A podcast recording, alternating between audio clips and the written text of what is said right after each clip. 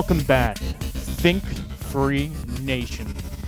We are back, and we are right at you again. And on this episode, we're going to be talking about the philosophical topic of epistemology. Now, epistemology is the subject of knowledge. You know, how do how do we know anything? How do we know anything at all? Uh, famously posited by Socrates himself, um, for which many many different schools of thought back in the ancient days um, actually claimed him to be their inspiration for their various nuanced views. Is this thing on? It's been a while since we did one of these damn things, eh, Zach? Uh, let me just tell you guys before we dive too much into the topic, it is great to be recording once again. Your two favorite sophists, Z and Z, coming at you, Zach and Zaleski, and you are listening to the ZZ and D show, or are you? How can you know for sure? And that's the topic of today's episode. We are going to take a journey through thousands of years of epistemological philosophy to determine if you actually can know for a scientific, objective fact that you are sitting here listening to our podcast right now. Such perhaps just simply presupposes our existence. yeah, that's that's quite a question. Um, do we do we exist? What is existence? Um, this is a question uh, generally very well explored by uh, the philosopher Martin Heidegger, who is a student of Edmund Husserl. But this isn't an episode on ontology, although damn love fucking listening, listening, uh, reading ontology. My goodness, that's interesting. But uh, this is a little bit of a better treat for today, and uh, maybe someday in the di- uh, not even distant future, but um, that we could give you a nice little uh, podcast episode on ontology. But um, I think a good starting point is uh, Socrates himself. Um, Socrates is uh, at least a fair bit of a skeptic, I- would say. Um, one of his fundamental epistemic stances is that we can't know anything at all. You know, how, how would you go about your everyday life when, you know, you, you see these composite objects, you see these doors, you, you gain all this um, sense information, but you still don't know if you could trust it. Yes, the man himself was famous for once saying, I am the wisest man alive, for that I know one thing, and that is that I know nothing. And like you were saying, Zach, it must be a very challenging position to go around everywhere you go and have no definition of knowledge. And for those of you guys that are unfamiliar with the term, epistemology is the study of knowledge and the study of knowledge of knowledge, if that's a little bit confusing or not. But what is knowledge? If we go about our day to day lives every single day claiming that we know certain things. And a lot of these things that we claim to know are, as you were saying, presuppositions of previous claims that might not necessarily be uh, founded in logic and able to objectively prove. So, yeah, Socrates, it's very difficult to pinpoint his specific views since everything that we have on him or ha- that we have him quoting of saying is secondary sources, namely the Platonic dialogues, since he himself, as an individual, never actually wrote anything down, unfortunately for us.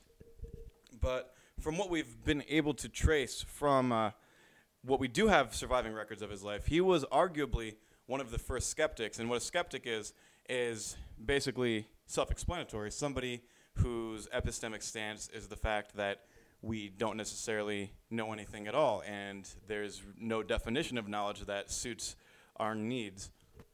Now, I wouldn't call uh, Socrates like a full-blown skeptic. He's not. He's not like Pyrrho, who, according to legends, went absolutely nuts because he couldn't just know anything. Um, usually, uh, these legends actually have a bit of uh, exacerbation, if you will, of uh, what actually went on. But um, uh, one of the positions of Socrates that follows from this sort of epistemic uh, pessimism is that his ethical stance, which was discovered in the um, uh, quite a few of uh, Plato's doctrines, but uh, one in particular is uh, the Apology, which portrayed his uh, trial. Well, it, it really wasn't much of an apology. He actually kind of roasted the jurors and then got sentenced to death. Jesus. Does Jesus exist? There you go. But um quite a few of the Platonic dialogues. So his ethical stance is called Socratic intellectualism. And the main uh, idea that it puts forward is that no one errs or does wrong willingly. And the sort of substantiation that Socrates gave was um, he gave an example of an evil neighbor, right? He's like, well, the neighbor isn't evil. But um, if he was to um, do wrong by his neighbor, would he be doing so knowingly? Um, insofar as if he were to do so knowingly, if he was to um, purposely be evil towards his neighbor, um, it would be the case such that you know the neighbor might uh, just go back and bonk him on the head. And that's a classic case of uh, Socratic ethics there, the famous doctrine supposedly once uh, posited by Socrates himself, saying that no man does wrong willingly. And if somebody does something that we consider to be wrong, it's simply because they don't have a solid understanding of the consequences of their actions, and they do believe that what they're doing is in their own best interest. Because if you think about it, why would you willingly do something that you believe is bad and has absolutely no positive consequences for yourself or anyone else? Sure, people do a lot of horrible things, but typically it's for their own self interest. So th- if somebody does wrong, then according to Socrates, the only way that we can understand why they did something wrong is because they are believing they're acting right, but their morals don't align with the morals of society. And now this is where it gets a little bit tricky. How do you define morals?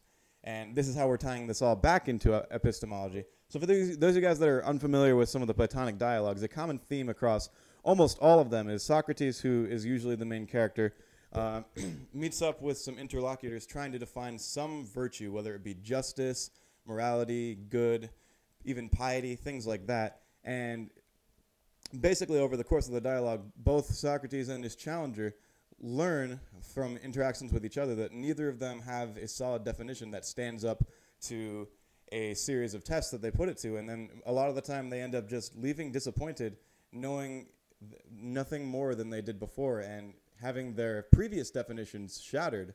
So, in that way, you could kind of look at it as uh, some of the earlier skeptic doctrine. Yeah, um, a bit of a note about Plato, though. I'll give a little bit of depth to this. Um, so there are three different periods of Platonic dialogues: the early period, the middle period, and the late period.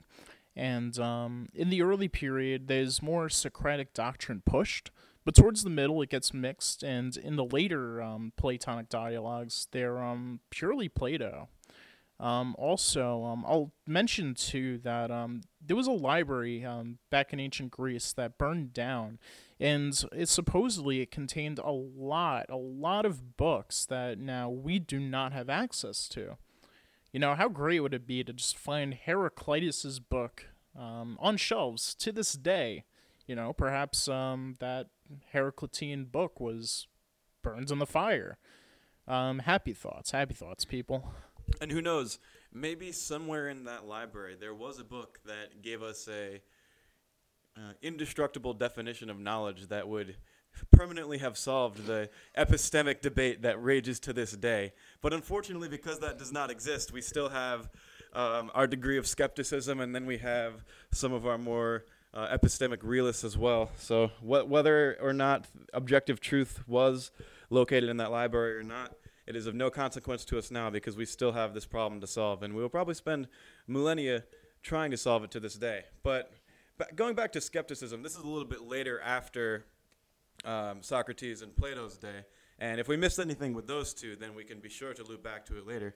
But an interesting figure is uh, Pyrrho. Where where was he from? I don't exactly recall. I don't, I don't know off the top of my head.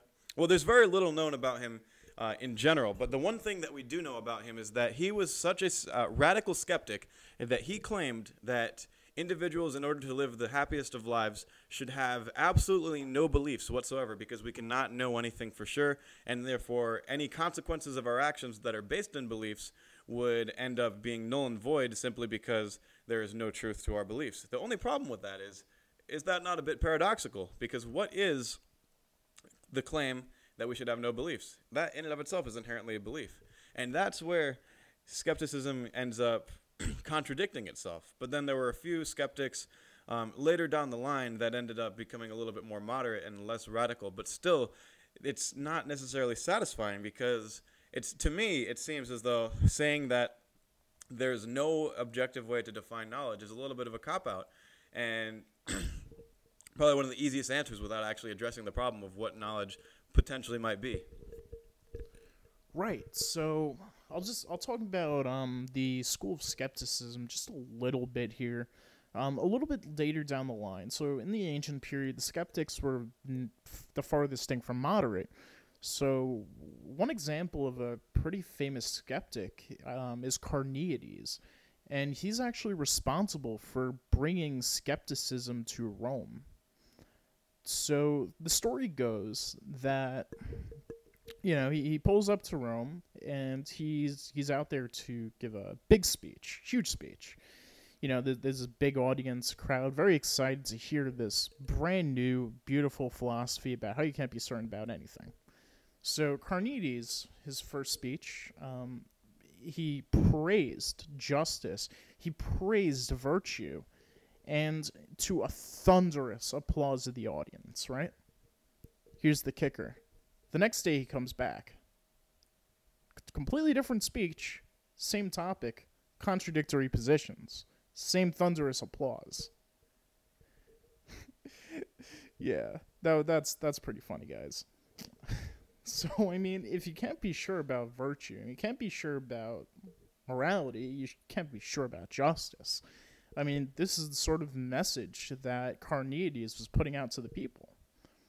Um, now, if we take this to later periods where the skeptics were a bit more moderate, they weren't trying to get these full blown skeptic conclusions.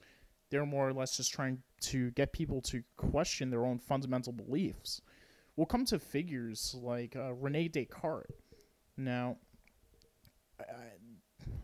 so I mean, to an extent, he's a moderate skeptic. Um, in the modern period, he's uh, he's a pretty uh, radical rationalist. Um, so, rationalism is pretty much the position that you can derive knowledge from pretty much your own introspection. Knowledge can be known from introspection alone. And that foils the empiricist position that says, wait, hold a minute, hold on a minute. We can only get knowledge through our own experience. So, one of the really famous, famous, inspired thousands of pages of commentary was Descartes' famous deceiver argument. And it kind of goes a little bit like this. Um, how do you know there there was not an evil deity who is actually just beaming all the present thoughts you have in your mind there? Goodness, that, that's that's an unsettling uh, that's an unsettling position, guys. And um, Descartes en- ends up in later in his meditations, and particularly meditation three, thwarting the possibility that God can be an evil deceiver. But what does this say about our knowledge of the outside world? I mean, Descartes bracketed all of his prior beliefs in his mission statement at the start of meditation one. He was like, all right, well, I can't trust my senses. I can't really trust my mind. Can't, can't really can't really trust much of anything. You know, all, all these prior foundations of my current knowledge for which it's built. And so this is how that very, very famous argument came about. And eventually, in the first meditation, he comes to the landmark conclusion I think, therefore I am. Pretty much saying, so long as so long as I'm thinking, you know, this this active mind of mine, this introspectable mind, is exactly what's grounding him in his view that he exists. Now, he doesn't say that he, him as a whole exists. Um, the, the sort of conclusion that's reached is that he's a thinking thing, that his mind is a substance separate from his body. And that's a proof he's going to give later on in Meditation 6. He uh, distinguishes mind and body, res extensa and res cogitans. So, probably one of the most interesting modern uh, skeptics. But uh, then you'll come along to someone like David Hume, who he, he's a skeptic in a bit of a different way. Um, you know, he's coming from a time period where you're seeing Descartes, uh, Leibniz, Spinoza, all these radical rationalists, and he's like, hold on a minute. You can't get knowledge this way. This, is a little back. And so Hume actually came up with a very notable, extremely influential to this day, uh, epistemic position that um, is really um, thrown out by uh, Hume's fork. That's what it's called, Hume's fork. And the proposition goes like this: um, there are only two. Th- the only knowledge you can know is ma- are matters of fact and relations of ideas. So, taking it way back to Carneades for a minute, and we've got a lot to discuss here based on uh, everything you just mentioned, Zach.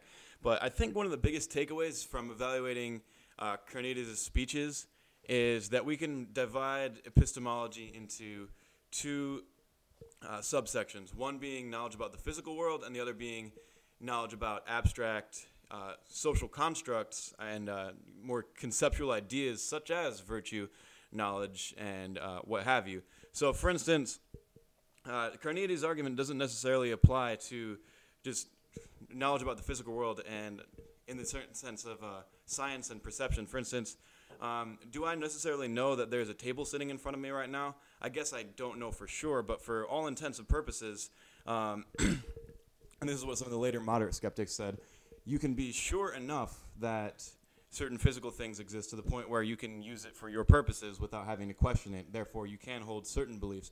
But the more challenging aspect of it is Carneades wasn't talking about simple matters of fact like well there's a table sitting in front of me right now he was talking about highly consequential social constructs or maybe they're not social constructs at all maybe they are objective truth but abstract ideas that have huge significance in human all human behavior so isn't it a little bit unsettling if one day you were able to be um, not to say manipulated but convinced that any any form of virtue or idea is a good thing, and the next the next day by the same person told that it's not.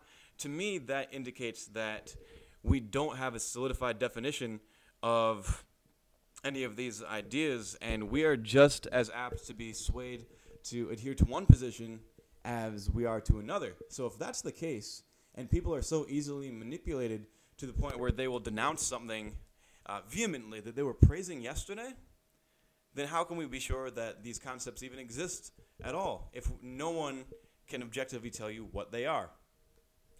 If you were telling me that justice is a great thing yesterday and are now denouncing it today, then what is it if it's anything at all?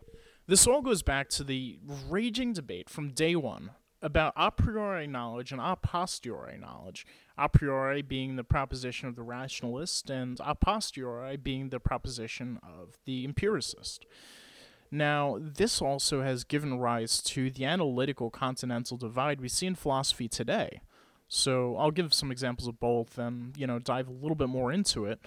But um, so an example of some continental philosophers um, would be Martin Heidegger, as I previously mentioned, um, Edmund Husserl, uh, Friedrich Nietzsche, G.W.F. Hegel, and then on the analytic side, you'll see, well, uh, too, a multiplicity of philosophers, such as um, Popper Quine and um, even I'd uh, say, uh, what's his face? Um, founding father of psychology, uh, Sigmund Freud.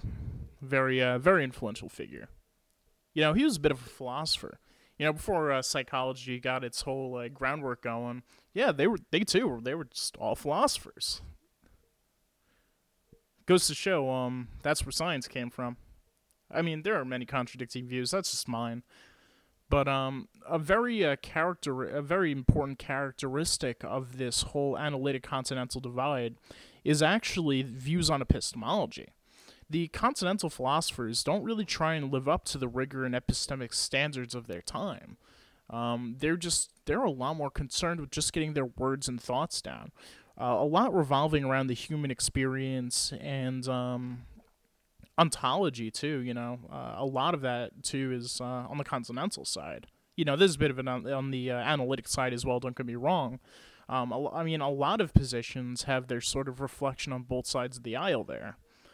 But um, another um, big uh, difference is in writing style too.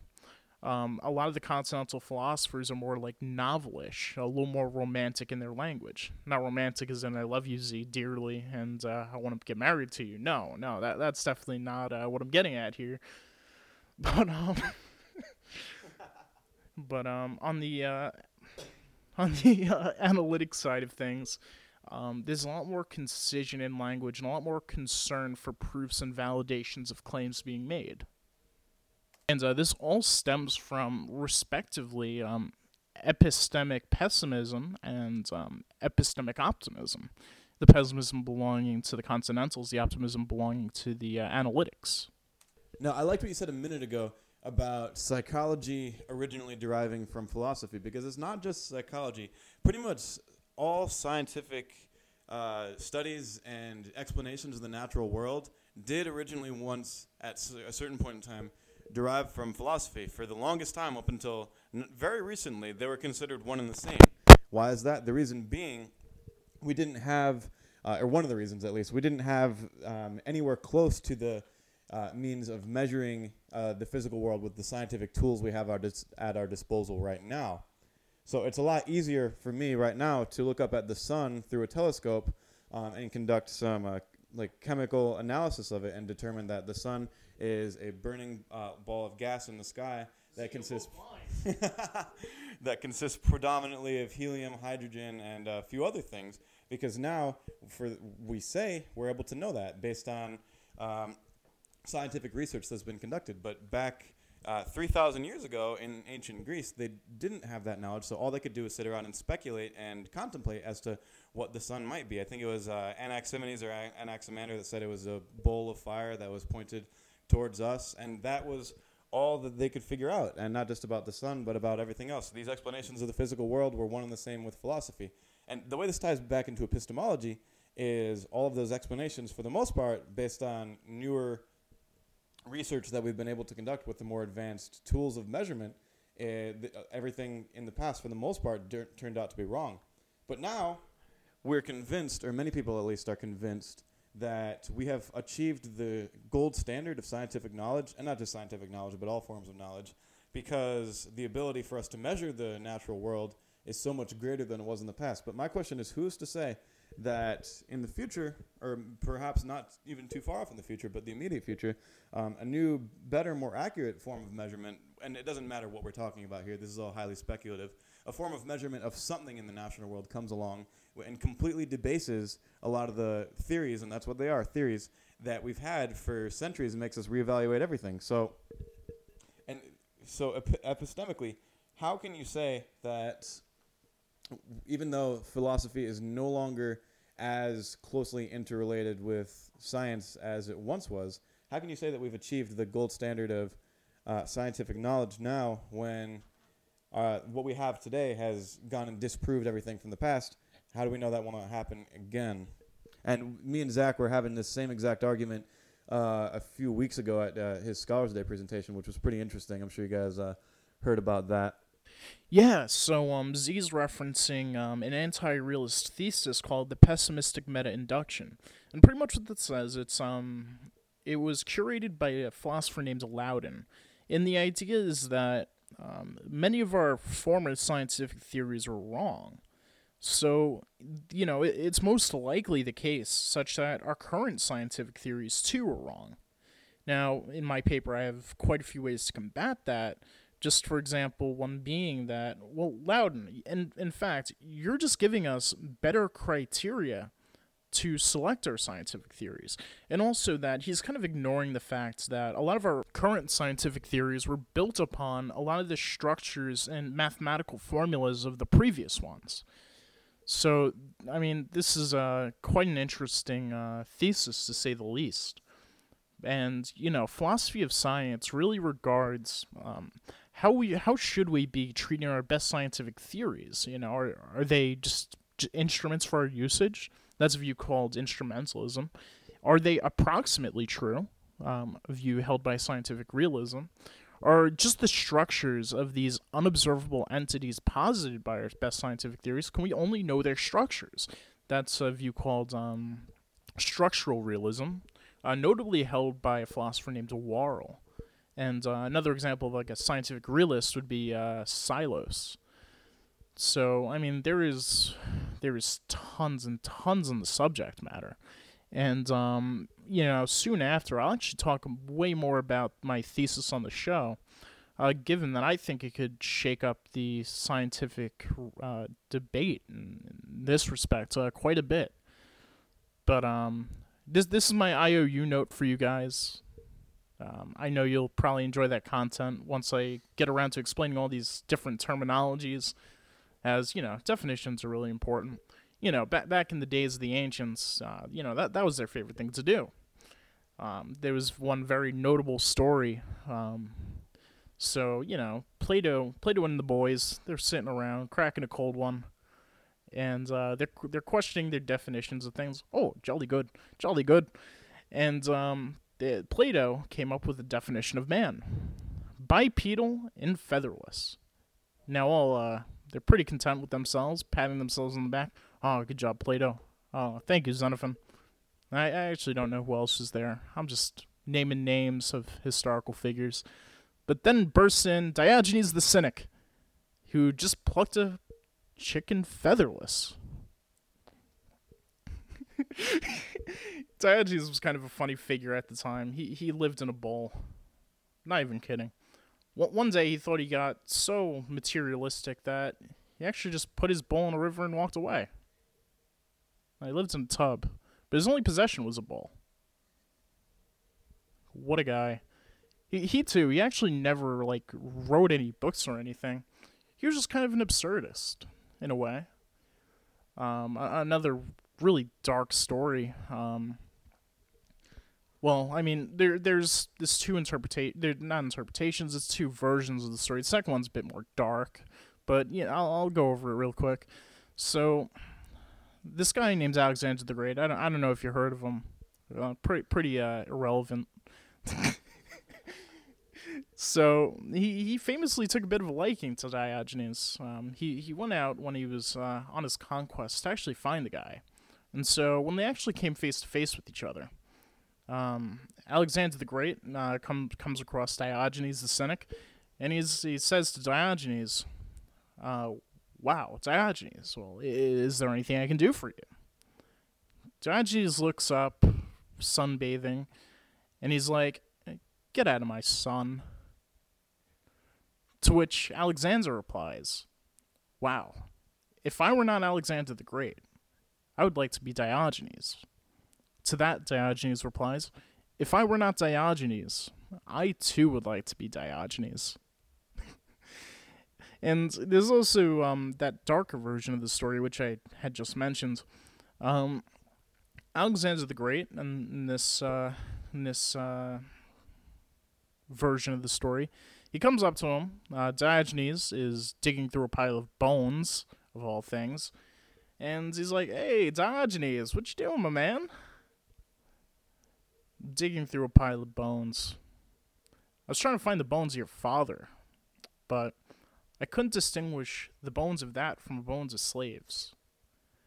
Now, if you recall, Alexander the Great's father was actually a king. Good grief. And I think epistemically, uh, tying it back to the uh, topic at hand here, what we can take from the stories of uh, Diogenes is I mean, this guy was basically just a weird, eccentric man.